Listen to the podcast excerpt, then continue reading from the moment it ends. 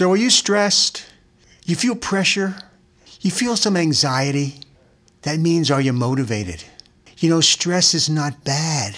Stress simply means you're aroused. You got things to do. We're going to talk about that because stress is a good word. The bad word is distress. And we're going to explain the difference. So we're going to go back to 1908, the Yerkes Dodson Law. Let me explain. Really easy to understand. And as I explain this, you're going to nod your head and you're going to say, ah, yeah, it's common sense. You've been there. What are we talking about? Your performance. Your performance gets better with arousal. So let's use the general term arousal. But arousal means pressure, stress, emotion, stimulation, anxiety. These are all motivating terms, but the general word is arousal. So the more arousal you feel, the better your performance to a point. You can be overly aroused you can be overly stressed. You can be overwhelmed.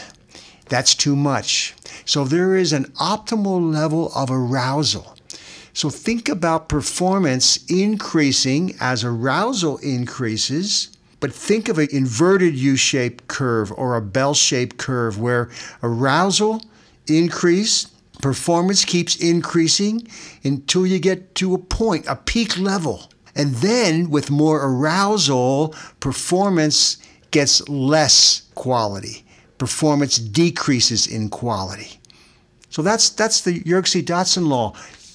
1908 Robert Yerkes and John Dodson put this together. And we're going to talk about how meaningful that Yerkes Dodson law is for understanding motivation.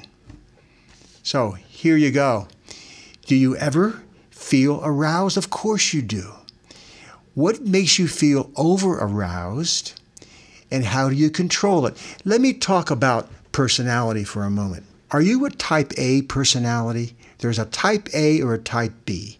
I know that I am type A. How do you know if you're type A? You know if you're type A if you get a little frustrated in traffic when when you're in the left-hand lane and everybody is going too slow. You got places to go, people to meet, people to meet. You're stressed and you want to get to the job. Or you're standing in line at the grocery store and you look for the shortest line. And if you're like me, you not only count the people, you count the number of groceries in the cart. Yeah, if you do that, you're type A. And guess what? We are aroused. We're carrying around this extra arousal. Sure enough. Now, back years ago when I took the SATs. And though in those days you didn't have practice tests and you couldn't learn how to take the test more effectively. So here you go. I'm going in and I'm sitting down to take the test and I'm already aroused. I'm a type A, see? Type B, you type Bs, I envy you guys. You can just sit back and relax and take it easy. But I'm aroused. And then they tell me that this test will determine whether you get to go to college or not. Are you kidding me? My arousal was now increasing. And then they say, You only have so much time to answer these questions. Oh man, I'm over the peak. I'm over the top. I'm now overly aroused. And as Yerkes Dodson claims, now my performance will decrease. Let's talk about sports for a second. They talk about the home team advantage. What is the home team advantage? You know what it is? It's extra arousal. It's people out there screaming for the home team, and we're aroused. Does that help the home team? Absolutely, if the home team knows what to do. See, if they are well practiced, another way to say this, they have a dominant response to make given different stimulus situations.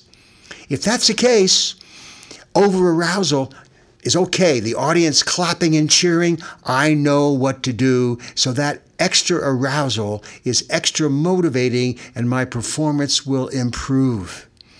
So now we're talking about feeling in control of the situation. The difference between stress and distress is the perception of control. Really can't tell you anything more important than that. So the deal is if you know what you're doing, if you're in control, that's stress. You have a stressor. What's a stressor? It's an environmental event that you believe is important. Could be an exam coming up, could be a speech you're going to present, could be a sporting event that you're either performing in or watching, but it's an important event. Okay, now the reaction to that stressor is going to be stress or distress. You make a cognitive appraisal. You say to yourself, this event is important, but I'm in control. Meaning, I'm motivated, I'm aroused, but I know what to do. That's stress. That's good. But if you're motivated, if you're aroused, and you're not prepared, you don't feel prepared, that's distress. So the difference between stress and distress is the perception of control. If you believe you're in control, it's a stressor and it's just stress. One more example. Let me ask you a question. You've never played tennis before, or take golf, for example, and you take golf lessons or tennis lessons. Do you want a crowd watching you? Probably not, because that's a relatively complicated task for you to make. You're just learning the task.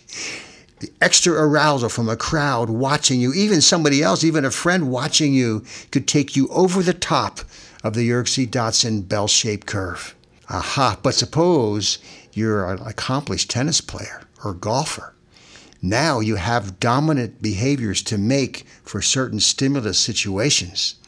Now the crowd cheering that gives you extra motivation, extra arousal, and your performance improves.